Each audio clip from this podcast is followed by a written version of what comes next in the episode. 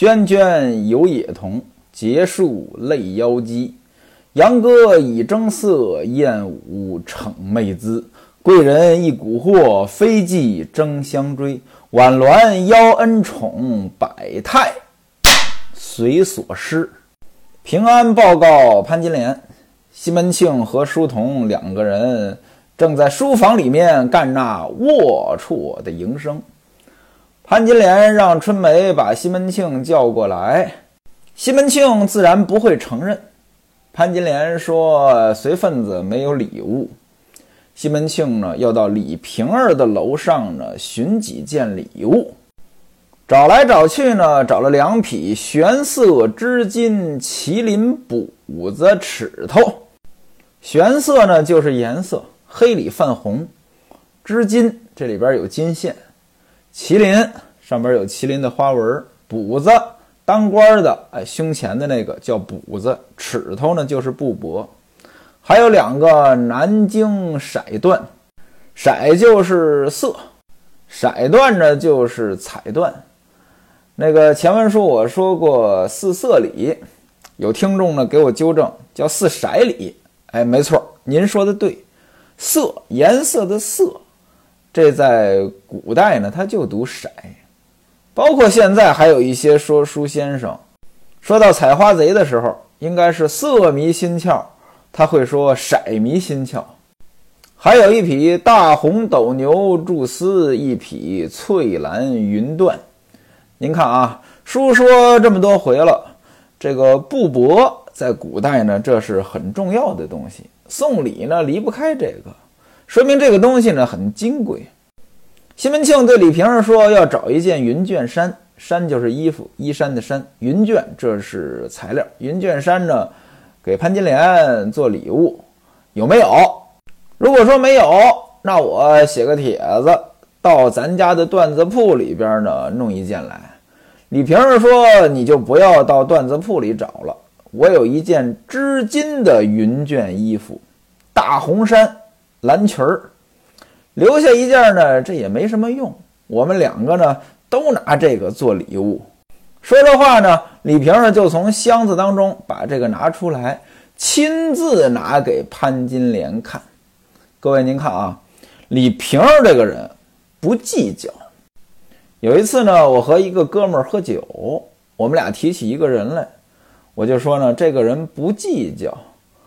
结果呢，这哥们儿说：“哎呦，能得到这样的评价，那可是相当高了。”哎，李瓶儿就是这样的人，不计较。李瓶儿呢，拿出来给潘金莲看，说：“姐姐，你随便挑，你要衫也行，要裙儿也行，咱们两个呢一起包了做礼物，挺好。姐姐你就不用自己准备了。”潘金莲说：“这是你的，我怎么好意思要呢？”李瓶儿说：“好姐姐，你怎么说这么生分的话？”互相推让了一会儿呢，潘金莲这才同意，让陈静济取了腰封，写了二人的名字。什么叫腰封？其实就是把这东西包装起来，上面得写上这是谁送的呀。此时平安正在大门口看大门，来人了，谁呀？白来光。这哥们儿也是跟西门庆结拜的十兄弟之一，不过呢戏份比较少，很少出场。今天不知道怎么回事来了，走到门口问大官人在家吗？平安说俺爹不在家。西门庆回来的时候和平安交代过，来人呢就说我不在家。白来光呢不信，直接呢就往里走。走到大厅之上呢，看到这个格子门关着，就说：“果然不在家，去哪儿了？”白来光不信，非要自己看。这说明什么呢？说明平时西门庆应该经常的谎称不在家。但是不可思议的是，都已经说不在家了，怎么还往里边闯？咱也不知道那时候的礼节是什么样子。是这白来光不见外呀，还是西门庆没架子呀？白来光问西门庆去哪儿了。平安说呢，到门外呢送行去了，还没回来。白来光说，既然是送行呢，到这会儿呢也应该回家了。平安就问说：“白大叔，你有什么话你就留下，等爹回来呢，我禀告就是了。”白来光说：“没什么话，只是呢，许久未见，闲来探望。既不在家，我就在这儿等吧。”平安说：“那我估计着不定什么时候回来，太晚呢，您老人家可能等不了。”就把这格子呢给推开了，进入大厅当中，往椅子上这么一坐。大伙儿一看，嗨，没脸没皮的，也就不理他，让他坐着去吧。各位，您看着，这要是英伯爵来了，肯定得上茶；但是白来光来了，你就在这儿坐着吧。结果没想到的是什么呢？西门庆刚才不是准备了一堆礼物吗？让迎春抱着这堆东西打后边走过来，刚转过这个软壁墙，结果就撞见了白来光在厅上坐着。迎春呢，把这些东西放下。往后就走，白来光说：“嘿，看来哥哥在家呀。”这西门庆撞见了也没办法了呀，你自己不能说自己不在家呀，对吧？那只能让他坐下。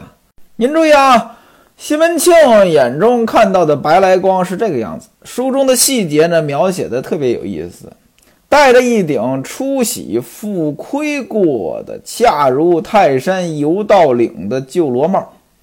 罗帽前文书咱们介绍过了，旧罗帽，而且呢是出洗复盔过的，出洗洗过的，复盔帽顶破了，重新换了个新帽顶，翻新的这么一顶帽子，恰如泰山游道岭。这泰山游道岭什么意思？我还真不知道。但您琢磨琢磨，这个山岭那应该是曲曲折折的。那他这帽子呢，也应该是皱皱巴巴的吧？身上的衣服呢，一件坏领磨金救火的硬浆白布衫，坏领领子坏了，磨金金子也磨坏了，还有救火，这救火是什么意思？说书人我实在是不懂。再看脚下，撒着一双炸板唱曲儿前后弯绝户战的皂靴。撒就是塌了着，有这么一个段子啊，小贩卖布鞋，卖鞋了，卖鞋了，我这布鞋是两用的。来了个老太太，你这布鞋怎么两用啊？您先买，买完之后我告诉您。老太太付了钱，小贩趴在老太太的耳边，哎呀，老太太呀，我告诉您啊，这个鞋呢，您平时呢就当正常的布鞋穿。您还可以把后跟踏平了当拖鞋穿，这个就是撒，塌了着。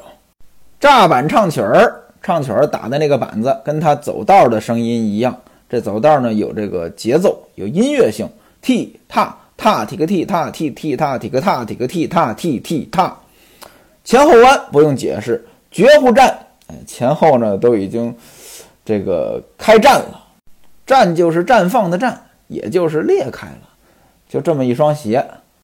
这袜子呢，原文是这么写的：里面插着一双一路子银子打不到黄丝转香马镫袜子。这边呢，有的写的是一路子绳子打不到，我觉得也应该是绳子。路嘛，露露，那露露打水得用绳子呀。那一路子绳子都打不到，那就是这袜子呢很高啊，那井很深才打不到嘛。黄丝转香马凳，这我也不知道什么意思，是不是过去那个烧香的那个马凳形状的那个东西上边有这个香盘香在上边烧哦？黄丝转香马凳，不知道啊，反正就这么个袜子吧。《金瓶梅》这部书呢，和很多的小说呢，它有完全不同的这种感觉。你看，很多的小说靠情节取胜呀，靠这个悬念取胜啊，《金瓶梅》没有，《金瓶梅》就平铺直叙，描写的都是生活当中的细节，但是这些细节呢，很鲜活。您就比如说这个白来光的这身穿戴。那哪位您要是写文章能写出这么一个人的这个形象来，那您这个文笔呢也是相当不错了。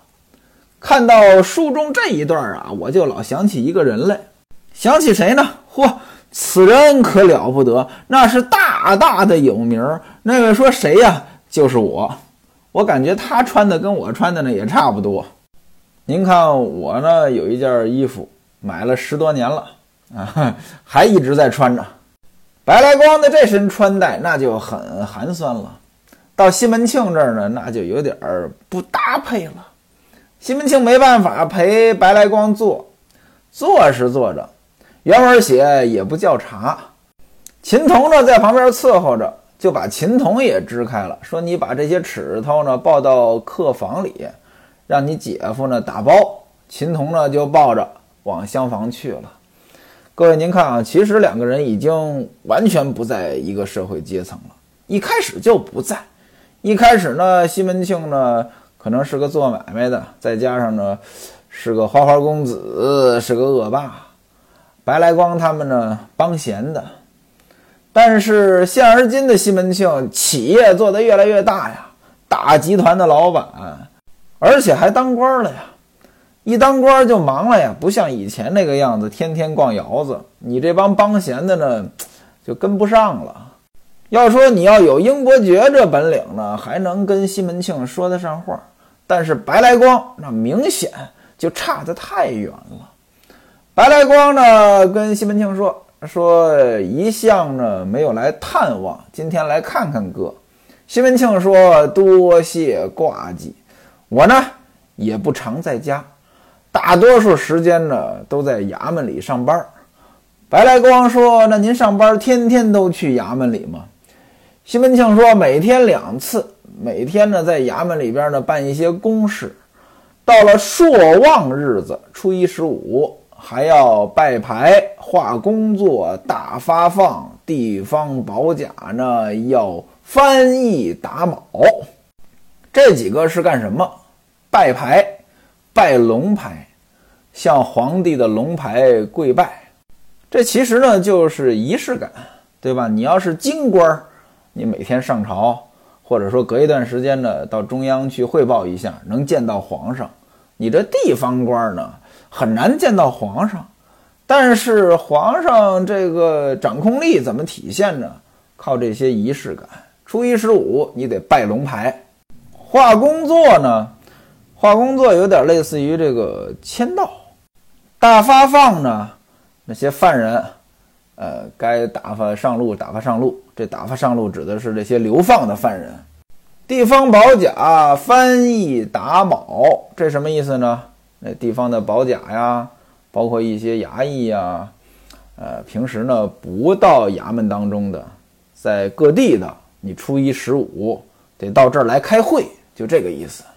这上班忙，下班呢也不得闲着。西门庆说，回家呢还有很多烂事儿。没有片刻闲暇。今天呢，我是到门外，门外指的是这个城门外啊，城门外给这个徐南溪送行。徐老爹啊，他升官了，是新平寨坐营。什么叫坐营？就是驻军到新平寨那地方驻军，他是头。大伙儿呢给他送行，刚刚回到家。明天呢，管黄庄的薛公公呢，请我们喝酒，但是路太远了，去不了。后天呢，又得迎接这个新的巡案。这巡案呀，有点类似于今天的中央巡视组，中央派下来到各地呢，这个检查工作的，这叫巡案。另外呢，还有事儿，东京太师老爷蔡太师四公子四儿子。当了驸马了，佟太尉的侄子，佟太尉就是童贯，童贯的侄子佟天印升官，升任指挥使签书管事。这什么官啊？锦衣卫的官，相当于指挥使的副职。西门庆说：“你看这个呢，我都要送贺礼呀，所以这些天呢，哎呀，真的是太累了。”说了半天。啊，这个来安呢，这才把茶端上来。白来光呢，拿在手里喝了一口呢。只见戴安拿着一个大红帖呢，往里边跑，说：“掌刑的夏老爹来了，外边呢下马了。西门庆赶紧穿戴整齐，要去迎接呀。白来光呢就躲在西厢房内，从帘子里边呢往外看。不大一会儿，下提刑来到客厅，西门庆呢也是穿戴整齐了，穿上官服了，从后边迎接来。两个叙礼已毕，分宾主落座。不大一时呢，齐同就把两盏茶端上来，开始喝茶。各位，您看啊，这个迎接级别，那白来光比不了了。下提刑干嘛来了？就是说刚才西门庆说的那个巡案的事儿。那上边来人检查了，他们俩得准备准备啊。夏提刑就说了。啊，之前说的这个迎接巡案的这个事儿呢，我已经派人打听了。这个人呢，姓曾，是乙未年的进士。目前呢，他已经走到了东昌了。东昌在哪儿？就是今天的山东聊城。您要看地图啊，聊城在清河县的南边，基本上算是正南正北，稍微偏一点儿。啊，这个清河县在聊城的北偏西一点儿。那如果说这写的是宋朝的事儿呢，这巡案应该是从东京汴梁，也就是河南开封出发。那他如果去清河，那么从聊城经过呢，倒也算正常。如果说按照明朝这么说书，那应该是从北京出发。从北京出发去清河，经过聊城，这就不正常了。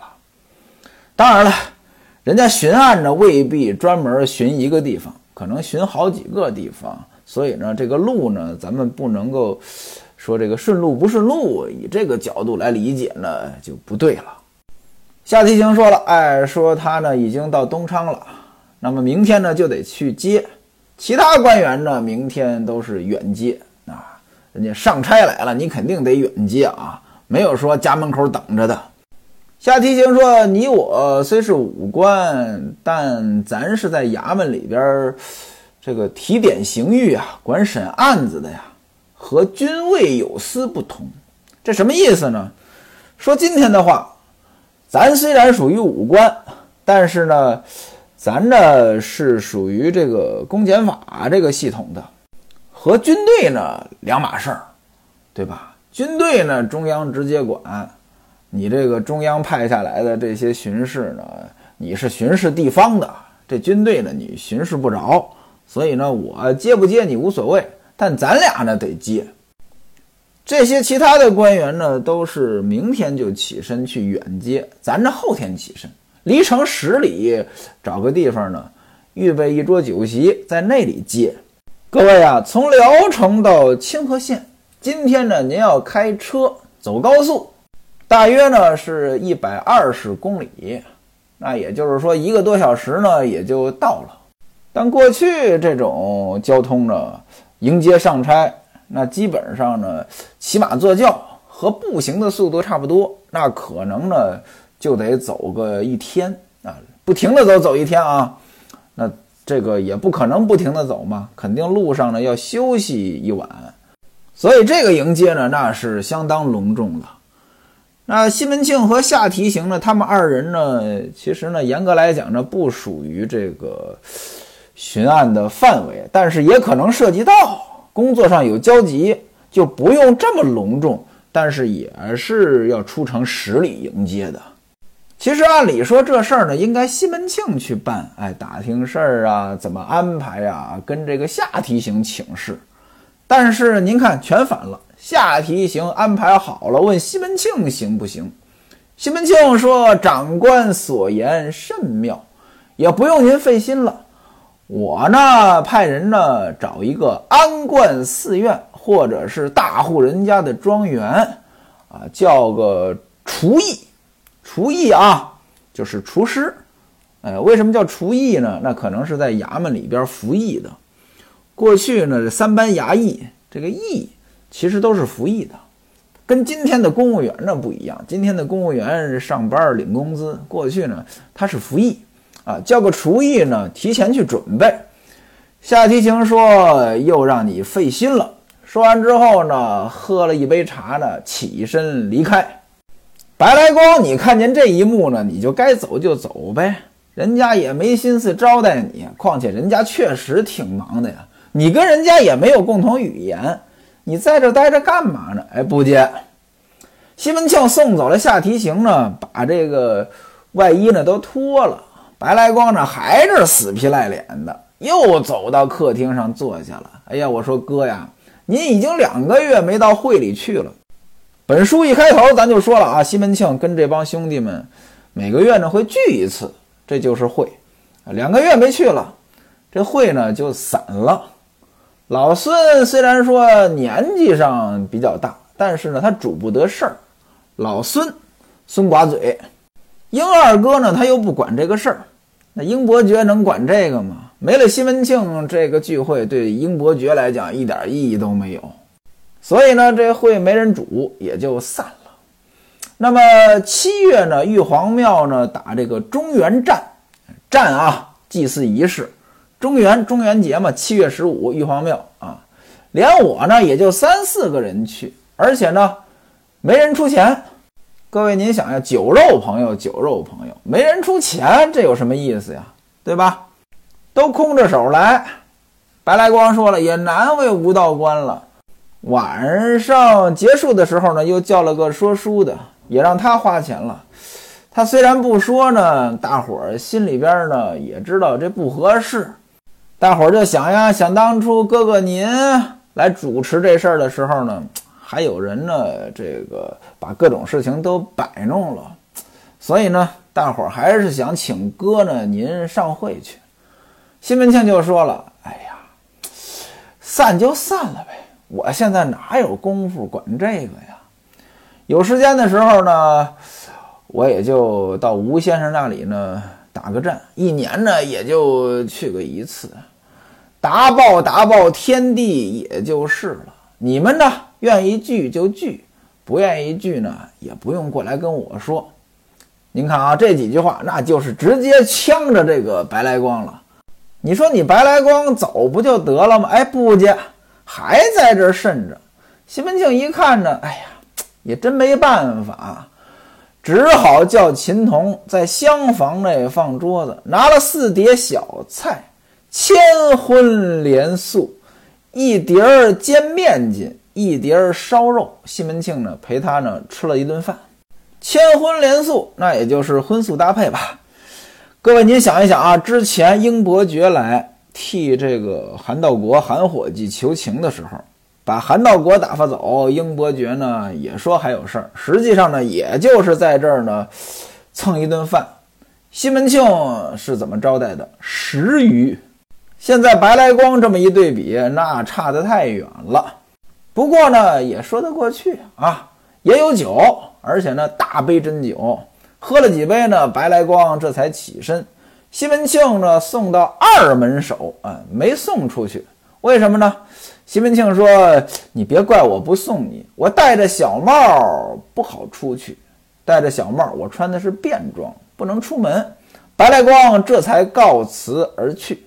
西门庆心里窝着这个火儿啊。回到大厅之上，拉了把椅子坐下，就把平安叫过来了。西门庆就骂说：“你怎么还敢站着？”说这话呢，就叫了三四个排军在旁边伺候。三四个排军，西门庆武官呀，手底下警卫员。这平安呢都不知道怎么回事，吓得脸都黄了，就跪下了。西门庆说了：“我回家，我跟你说过呀，但凡有人来，你就说我不在家。你怎么不听话呀？”平安说：“白大叔来的时候，我说了呀，您到门外送行去了呀，没在家呀。他不信呀，非要进来呀。我跟着他进来，我就说你有话你就说，等爹回来呢，我禀告就是了。他又不言语，我也管不了他。推开厅上的这个格子门，他就坐下了。结果呢，就撞见了。西门庆说：‘你说你这奴才啊！’”你还敢跟我顶嘴？你准是在旁边耍钱吃酒，没注意看大门啊！结果让人家进来了。说实话呢，这还真冤枉平安了。平安还真拦着了，确实没拦住。那你说平安有没有责任呢？我觉得也有。各位，您想一想，这要换了戴安，会变成什么样子，对吧？如果说要是戴安在这看大门，西门庆吩咐了，来人就说我不在家。那您比如说戴安呢，要是英伯爵来了，可能呢也会说不在家，但是呢也可能放水。白来光来了，绝对不可能放水，而且呢说话还得倍儿软和，还得把你白来光哄回去。这就是会办事儿的员工啊！这平安呢，那就明显不会办事儿啊！啊，上边说一句我干一句，一点不动脑子，拦不住就拦不住，不关我的事儿。要你这样的员工有什么用啊？所以呢，你说平安冤吧，他也冤，他确实按照西门庆吩咐的做了。你说他不冤吧，他也不冤，他确实笨呐。这西门庆呢？就说他说你这没好好看大门，准是喝酒去了。当然了，这个也确实呢冤。西门庆呢还找证据，让底下人呢闻闻他嘴里。这底下人一闻呢，确实没喝酒啊。那按理说呢，这也确实没喝酒，这个也没什么证据，最多就是不会办事的员工，那也不至于处罚。但是西门庆呢没有啊，说叫两个会动刑的上来。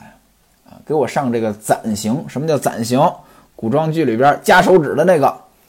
于是呢，两个人给这个平安套上暂指，哎，这就开始了。这个十指连心呀，疼痛难忍啊！平安说：“小的冤枉呀，我的确说了您不在家呀，他非要进来。”西门庆不依不饶，非要再敲五十敲啊！这敲了五十敲，西门庆呢还不解气。又是打了二十棍，打的是皮开肉绽、鲜血淋漓。西门庆这才把他放了。这个攒子就夹手的那个刑具啊，给解下来，那也疼啊！这解的过程，这都是滋哇乱叫。西门庆就骂：“你这个贼奴才，让你看大门啊！你要人家钱，还在外边坏我的事儿！我告诉你。”不要让我知道，让我知道了，把你这奴才的腿卸下来。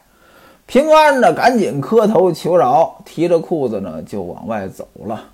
各位啊，西门庆为什么对平安下了这么狠的手？您要听了前文书，您应该能想到，表面上是白来光这个事儿，其实呢，白来光这个事儿是个导火索，有这事儿的原因，但是不大。更多的呢。那是书童给他告了一状呀。其实说到这儿呢，您应该感觉到了，这表面上这些事情呢，背后呢，其实都是潘金莲和李瓶儿两个人的斗争。神仙打架，底下人遭殃了。当然了，也不能叫潘李的斗争吧，人家李呢就没打，是潘着是主动发起进攻。但是呢，自从李瓶儿生了孩子。优势呢一直在李瓶儿这边，潘金莲怎么发起进攻呢？每一次都是败得很惨，只能说此时此刻你平安押宝，你押错人了。平安挨了一顿毒打，提着裤子往外走。西门庆甩脸观瞧，旁边还站着一个呢。来人呀，把他的手也给我夹一夹。